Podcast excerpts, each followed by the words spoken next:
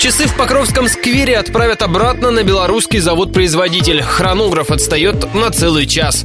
Как объяснила представитель городской мэрии Анна Ларченко, механизм не успели отладить перед установкой месяц назад по случаю Дня города. В ближайшее время механизм уличных часов, установленных ко Дню города в Покровском сквере, будет отправлен обратно на завод-производитель для тестирования. Как объяснили на белорусском заводе, перед Днем города, перед отправкой часов в Ростов, механизм попросту не успели проверить. Поэтому, возможно, какие-то накладки в его работе. Вся процедура повторного тестирования с учетом отправки в Белоруссию и доставки часов обратно в Ростов займет около недели. Ранее изготовитель гарантировал, что часовой механизм стоимостью несколько сотен тысяч рублей прослужит еще как минимум 15 лет.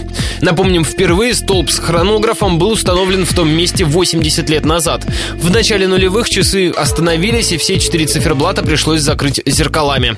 В этом году достопримечательность восстановили. Деньги на ремонт выделил ростовский предприниматель, живущий по соседству.